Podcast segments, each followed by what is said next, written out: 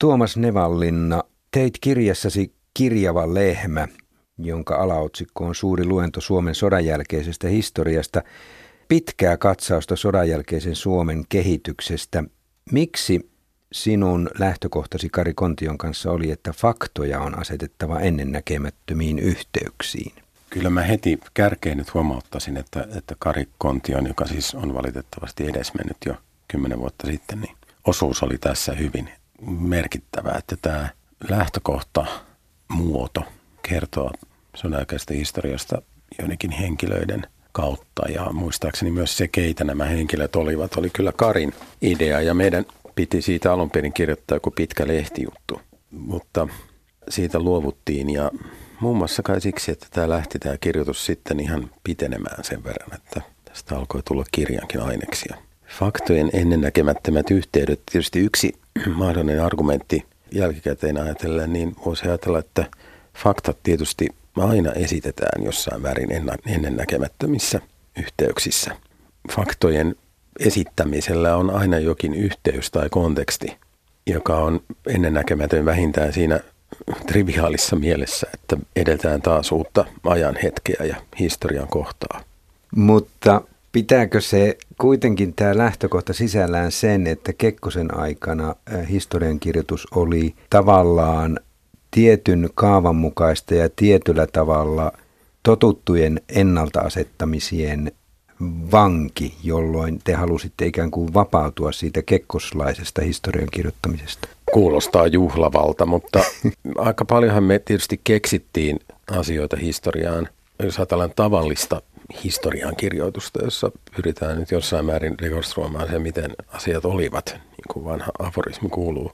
Me keksittiin sinne historiaan kaikenmoista väritystä, joka, jonka tavoitteena oli tuottaa sekä ennennäkemättömiä faktoja, lähinnä sitä kautta, ne olivat epätosia, mutta myös sitä kautta, että se tavallaan sai sen näkemyksen paremmin esiin, mikä meillä nyt sitten silloin sattui olemaan asioista. Siis useinhan fiktiossa on niin, että totuus tulee ilmi jonkin sellaisen kautta, joka tarkkaan ottaen ei pidä paikkaansa. Fiktion totuuden ratkaisee se kokonaisuus, jonka se tuottaa.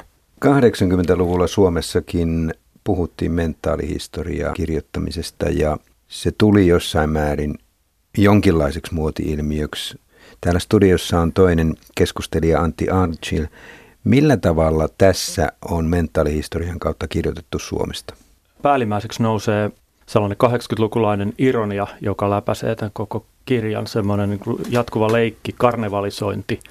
Tämähän on historian kirjoituksen karnevalisointia hyvin pitkälti, ja jos tässä ollaan vapautumassa vaikkapa Kekkosen ajan taakasta, niin se tapahtuu juuri niin kuin ironisesti niin, että se niin kuin radikaalisoidaan se Kekkosen hahmo niin, että se itse asiassa hallitsee kaikkea ja kaikkien elämänkohtaloita kulissien takana viimeistä yksityiskohtaa myötä, että siitä ei ole ulospääsyä. Mutta kyllä tämä leikki ja, ja myös tämmöinen tekstien välinen peli, niin että tässä jatkuvasti viittaillaan eri muihin teoksiin ja, ja tämä on täynnä semmoisia piiliviä silmäniskuja kirjallisuushistoriaa ja populaarikulttuuriin. Kerro Tuomas Nevallinna, miten päädyitte sitten Kari Kontion kanssa näihin neljään hahmoon, joiden kautta tätä hi- historiaa kirjoitatte? Mika Tiivola edusti rahaa, Kalevi Sorsa politiikkaa, Jouko Turkka taidetta ja Rauno Kärki tai siis Rauno Korpi urheilua. Nämä edustaa tietysti nämä henkilöt näitä elämänalueita. Kari oli ollut Turkan oppilaana. Tietysti sen valikoitui varmasti sitä kautta tähän niin taiteen edustajaksi – muutenkin valovoimaisena hahmona. Mielenkiintoinen yksityiskohta on Rauno Kärki, jonka sukunimimme tosiaan vaihdettiin. Esikuvanhan oli jääkiekkovalmentaja Rauno Korpi Tampereelta. Siinä meillä oli taustalla tällainen 80-luvulla luettiin paljon Jean Baudrillardia, joka esitti ajatuksia simulaatiosta. Eli siitä, että kun todellisuus erässä mielessä esittäytyy liki kokonaisuudessaan ihmisille median kautta, mikä hyvänsä ta- saattaa olla totta tai epätotta, jolloin todellisuus erässä mielessä korvautuu todellisuuden esittämisellä ja kuvilla todellisuudesta. Ja urheiluspektaakkelit nyt ovat tietysti tästä yksi esimerkki. Ja Rauno oli erässä mielessä niin kuin hahmoltaan toki kepein näistä muutenkin päätimme sitten simuloida hänen henkilöään simulaation kunniaksi vaihtamalla hänen sukunimeään. Mutta Antti Archil, kun tässä käytetään faktoja ja epätosia asioita villisti yhdessä, eikä välitetä siitä, että mikä on totta ja mikä on vähemmän totta, niin ja sillä pyritään kuitenkin muodostamaan jollain lailla todenkuvaa Suomesta tai, tai kuvaa, joka olisi ollut mahdollisesti totta noina vuosikymmeninä, niin tämähän on täys paradoksi.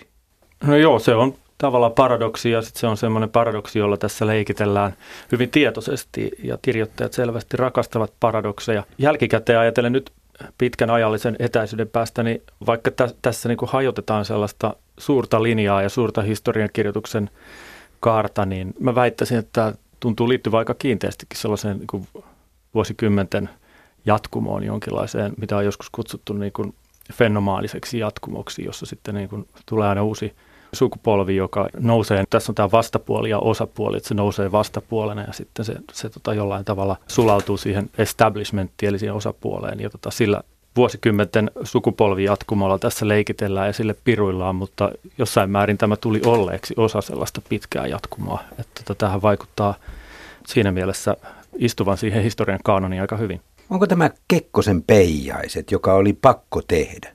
Lyödä rikki myytti Kekkosesta ja Kekkosen yhdenmukaisesta yhteiskunnasta, jossa kaikki pyrkivät yhteen samaan hyvään tulokseen? Lukijan näkökulmasta kyllä varmasti on. Ja, ja tässä on monia eri taustoja. Eikö teillä ollut yhtenä lähtökohtana myös tämä tuolloinen uutuusteos Vuosisatamme kronikka, joka kyllä. oli tämmöinen paksu kuvitettu kokoelma vuosisadan varrelta uutisia, jossa sitten tapahtuu tämä ilmiö, että niin kuin kaikki tietyllä tavalla vaikuttaa vain samalta uutisvirralta ja banalisoituu vaan tämmöiseksi, että siellä on Gandhi ja Miss Eurooppa samanarvoisina hahmoina. Se, mikä minua miellytti tässä kirjassa on se, että, että te toitte esille sen, kuinka julkisuus ja media vääristää meidän kykyämme ymmärtää todellisuutta. Se näkökulma ei toivoakseni ollut ihan niin simppeli, että julkisuus vääristää.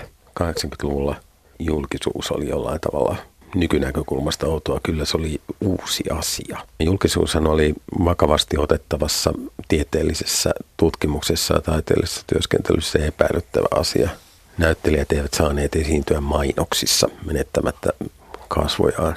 Ja, jos näin joku näyttelijä rahapulassaan teki, niin hän joutui istumaan kapakassa yksin pöydässä seuraavat kolme kuukautta. Ja, ja tämän tyyppisiä asioita, jos, jotka niin kuin murtui 80-luvun, mutta oli selvästi niin kuin läsnä tämä koko keskusteluhorisontti, johon liittyy sitten niin kuin median kaupallisia sähköisen ja kansainvälisen median suurempi tulo Suomeen.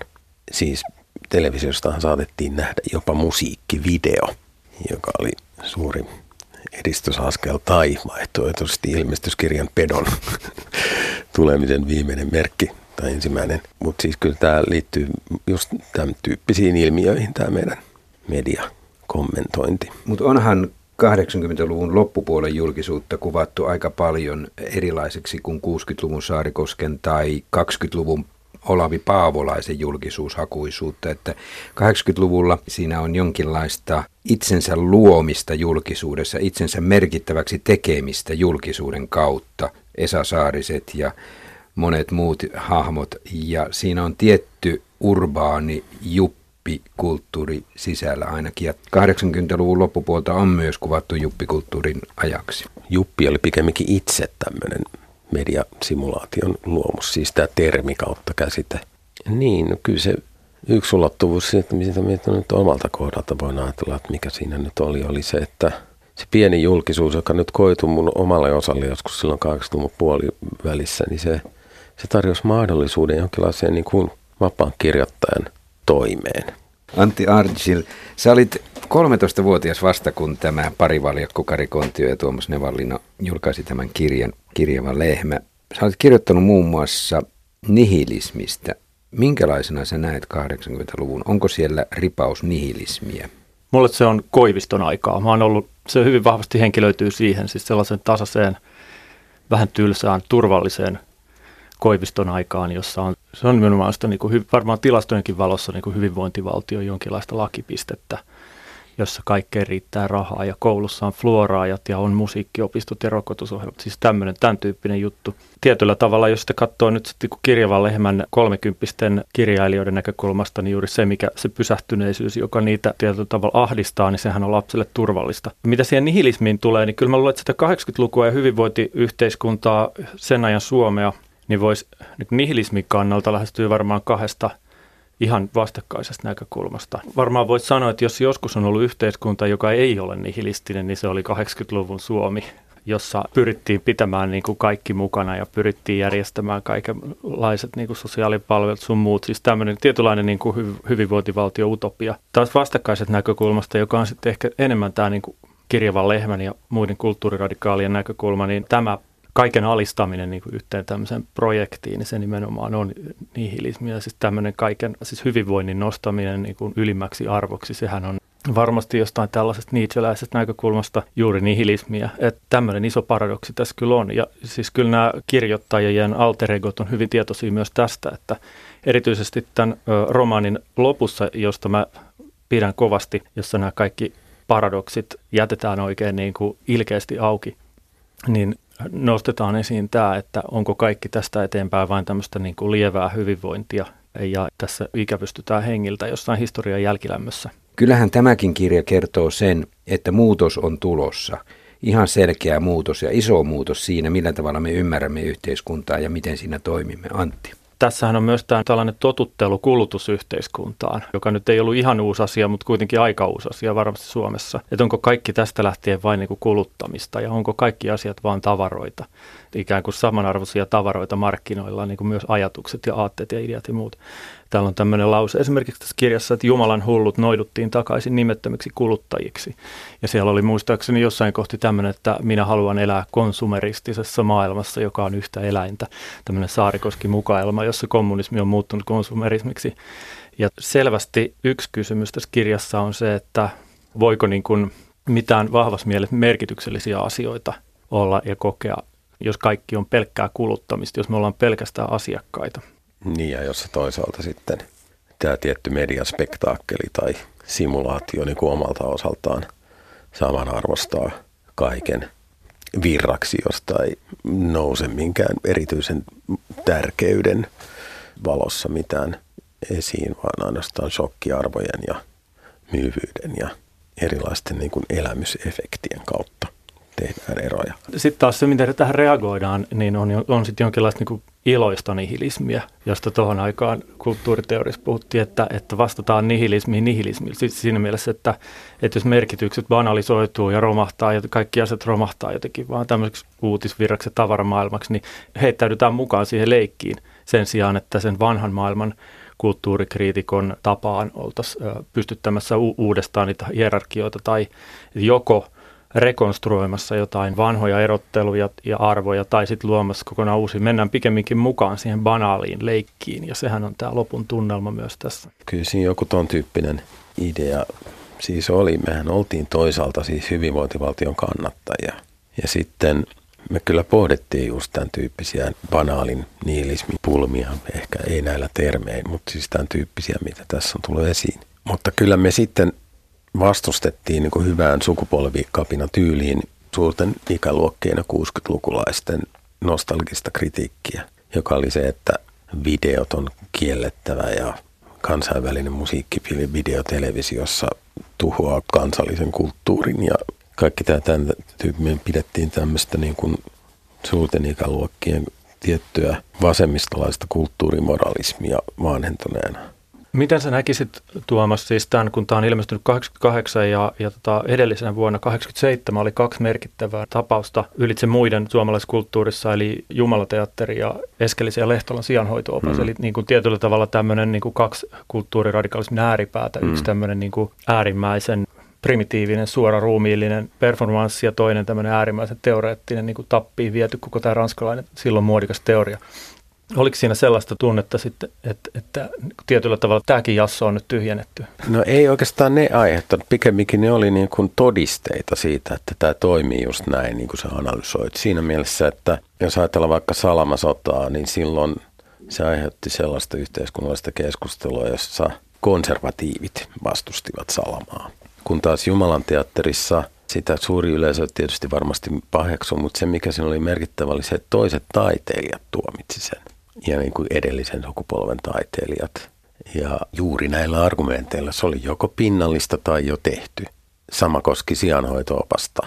Minulle tämä kirja selkeästi on kuitenkin merkki siitä, että jotain vanhaa tai perinteistä on murtumassa ja sen te saitte tässä 88 julkaistussa kirjassa esille, mutta osasitteko Karin kanssa millään tavalla ounastella, että vain muutama vuoden päässä oli todella isot muutokset tulossa Euroopassa ja Suomessakin? Ei, muistaakseni. Berliinin muuri oli pian murtumassa, Neuvostoliitto hajoamassa – niin, Gorbachevin aikaa silloin elettiin. Mä en nyt osaa sitä palauttaa mieleen. Kyllä mulla 80-luvusta noin ylipäätään tulee enemmän mieleen sellainen historian lopun kokemus. Hyvinvointivaltiopolitiikka on tietyllä tavalla täyttynyt ja saavuttanut lakipisteensä, mutta myös se, että se ei mahdollistanut enää mitään niin kuin uusia radikaaleja askeleita ja niin kuin poliittisen mielikuvituksen horisontti tuntui niin kuin tyssäytyneen siihen, siis sekä sen universaalin toteutumisen kannalta että niin kuin mikään vaihtoehtoinen maailma ei tunnu uskottavalta tai mielekkäältä. Ja tämä kulttuurinen tila avantgardessa kaikki oli tehty. Opiskelijaliike ei tuntunut enää mahdolliselta. Kyllä se historian loppun kokemus oli merkittävä. Ja tätä vasten mun yksi suosikki lainauksia on kulttuuritoimittaja ja muotikriitikko Walter de Campilta, joka sitten paljon myöhemmin totesi, että 80-luvulla tuntui että mitään ei tapahtunut, mutta silloin itse asiassa tapahtui kaikki. Jolloin hän siis viittaa moniin asioihin, niin kuin henkilökohtaisen tietokoneen tuloon, pankkiautomaatteihin, Neuvostoliiton romahduksen siemenien kylvämiseen. Ja, ja hän kontrastoi sitten vielä tämän 70-lukuun, jolloin silloin tuntui tapahtuvan kaikki, mutta mitään ei itse asiassa tapahtunut. Totta. Ja, ja näin se kyllä taisi vähän olla. Aika mielenkiintoista, että Paavo Haavikko kirjoitti tästä teoksesta heti kohta aika pian, kun tämä oli ilmestynyt, että olette onnistuneet mahdottomassa tehtävässä kirjoittaa jotain olennaista tuosta ajasta. Ja hän sääli teitä, teidän ikäisiänne, että joudutte elämään sellaisessa Suomessa, jossa 100 metrin rata on vain 90 metriä pitkä. Tässä kirjassa on haavikkomaisia hmm. paradokseja, viljelette niitä tarkoituksella. Mehän aina ilmastaan Kyllä, niin on. se, että Haavikon voidaan. Mm. Joo. Mitä ajattelitte Haavikon kommenteista? No oltiin me tietysti siitä tyytyväisiä, että siitä tulee joku näyttävä ja iso arvio. Haavikon kirjoituksessa on aika äh, haavikkomainen ilmaisu, että vireä ikävystyneisyys on vallitseva sieluntila ja että tyhjä erikoisuus on ainut, mikä on ilmaistavissa. Siis halusko hän sanoa tällä, että te olette onnistuneet ilmaisemaan tyhjää erikoisuutta? Joo, varmasti. Ja kyllä se pitää paikkansa. Siis mä en tiedä, sinetöikö tämä meidän kohtalomme tyhjinä erikoisuuden tavoittelijana vai lunastaako se meidät siitä. Mutta siis koko toi tyhjän erikoisuuden tavoitteluhan on sitten niinku leivottu kyllä sisään siihen kirjaan myös. Otetaan Tuomas Nevallinna ja Antti Arntzil tähän loppuun vielä yksi kommentti. Tuomas sanoit heti kirjan julkaisemisen jälkeen, että kun unelma hyvinvointivaltiosta oli toteutunut, ihmiset olivat jääneet kauhistuttamaan lievän onnellisuuden tilaan. Mitä sä tällä silloin tarkoitit? No kyllä siitä näin jälkikäteen noin niitseläiset viimeisen ihmisen teemat tulevat mieleen, jossa ihminen historian lopussa muuttuu takaisin eläimeksi ja josta Fukuyama osittain syystä parjatussa kirjassaan historian loppu ja viimeinen ihminen paljon puhuu. Ja monet ihmiset kyllä muutama vuotta myöhemmin vapautettiin siitä lievän onnellisuuden tilasta, että viimeistään laman aikana niin tämä lievän onnellisuuden painajainen monen kohdalla päättyi ja tuli jotain ihan oikeita ongelmia.